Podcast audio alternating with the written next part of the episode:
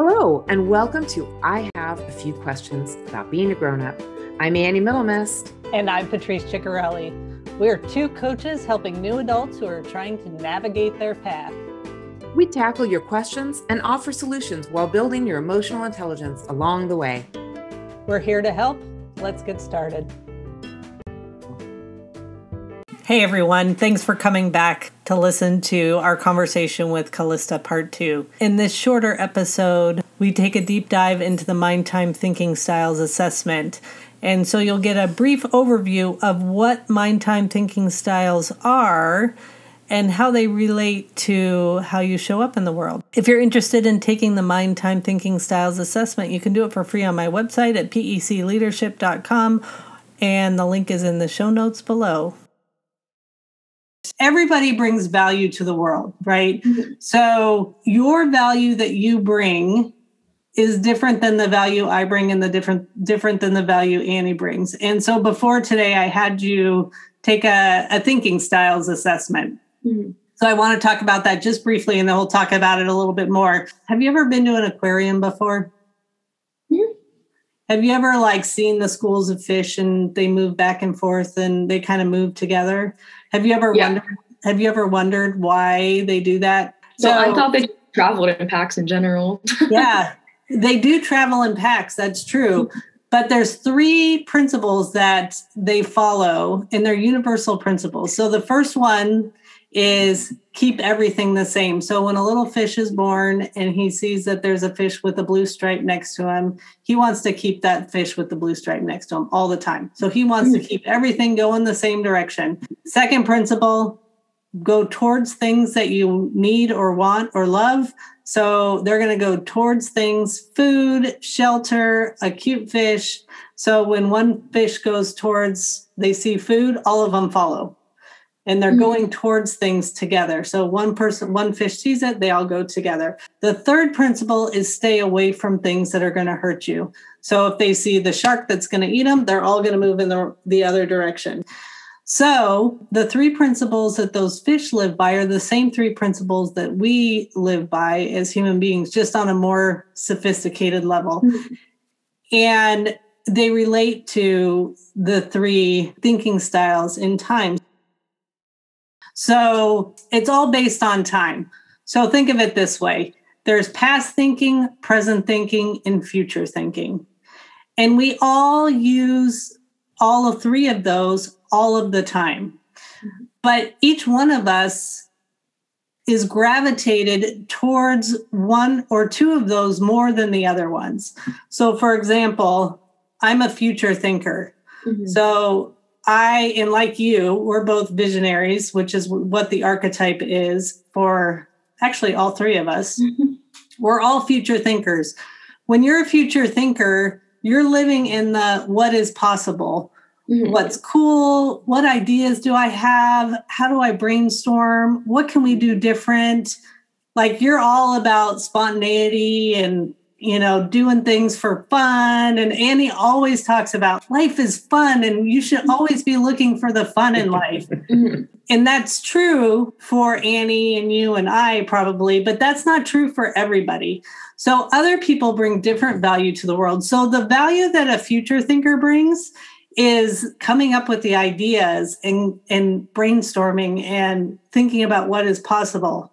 But there's two other thinking styles. There's the past thinking style. And past thinkers, they're the researchers of the world. They're the people who love data and love reading and love knowing what is true. If you tell them something, they're going to want to open the book to verify that that's a fact. They're going to want to see the data about it. They're going to want to do the research. Present thinkers, those are the doers. Those are the ones who make the list. Those are the project planners those are the ones who get things done and really love to control their environment. So everybody falls somewhere on that map between present thinking, future thinking, and past thinking. The difference is where you fall will predict how you will show up in the world and where you'll be successful. So a future thinker isn't necessarily going to love being in a place where they're going to have to do research mm-hmm. and they're going to have to build data tables and things like that. Um, and they may also not like, you know, being controlled and doing things the same way every time and you know, having the lists and keeping it predictable. So I'm going to stop there and see if you have any questions about that, what I just said. No, I don't think so. I understood exactly what you were saying. Yeah. Annie, did you have any questions about it? No, I think it's really exciting um, to take this, you know, like you said, at such a young age. And there are people, and I know you know people who you know, some people have done club sports for 15 years while they were growing up, and others have tried 10,000 different things. And there's no better or worse in both those personalities. It's just what serves you and what your brain is craving that you know to feed it, right? To build that life that you love. But let me just tell you in teamwork, it's really important when you're on a team that you don't have three people of all the same thinking styles mm. on the same team, right? So you're going to want some idea people, you're going to want some research people, and you're going to want some doers. And so sometimes you'll find that if you're missing any one of those, then it's harder to get things done on a team. Mm-hmm. And often, if you think about conflict in your life, conflict comes out of when you come from different thinking styles. So mm-hmm. if you are, if you're a future thinker, you're going to be talking about, oh, what's possible, what's great, what's Mm-hmm. What's really um, exciting about this, where somebody who's a past thinker, that's not how they speak or how they think. They want to know what the data is, what the research is, and they're going to not be as excited as you are about things. So sometimes that's where conflict comes into play. Does that make sense? Yeah. No, I think it's great. I've I've taken those before, and um, when I was working, we took an assessment like that before, and we realized our whole department could tell you like let's say we're putting a bench out front. We could tell you what color the bench should be where we should get the bench what flowers we should put next to the bench but no one wanted to build the bench. We just wanted it to arrive. And i'm like we are not getting anything done because we all want it to look pretty but no one wants to build the hmm. bench. Yeah. You want to make sure you have someone on your team that wants to build the bench yeah, when I first when we first moved into this house, um, we were getting ready to remodel our kitchen, and immediately I was like, "Okay, we can paint the walls this color. Our granite's going to be this mm-hmm. color.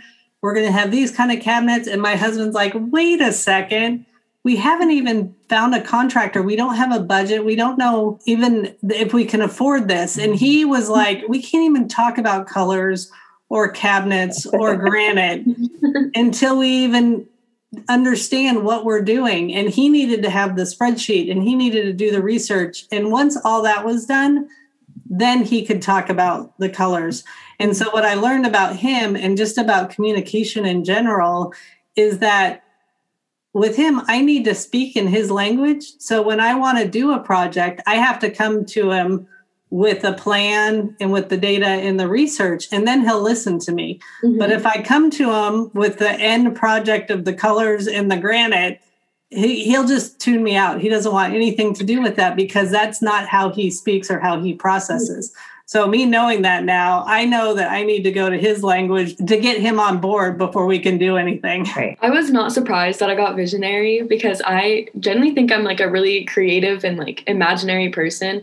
But once I have like the idea out there, I'm not the one who does the idea. I just yeah. people in. I'm like, okay, you guys can do it. You guys can bring my idea to life, but it's in my head. Just know that. yeah. Well, and just know there are places in this world for people like you. Mm-hmm. Oh yeah. You know, there's lots of places where you can use that talent to provide ideas and to share your ideas and and then there will be other people on the team to help those ideas come to mm-hmm. fruition um, Annie and I have both been successful in this world, being the people who come up with the ideas. we do. We do. We love a good idea.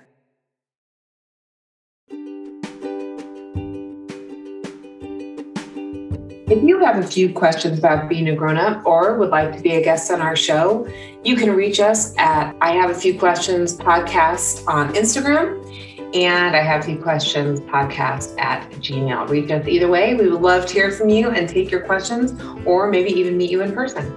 And if you enjoyed listening, leave us a five star rating on Apple Podcasts and write us a review. It would mean the world to us. We always love having subscribers and making new friends.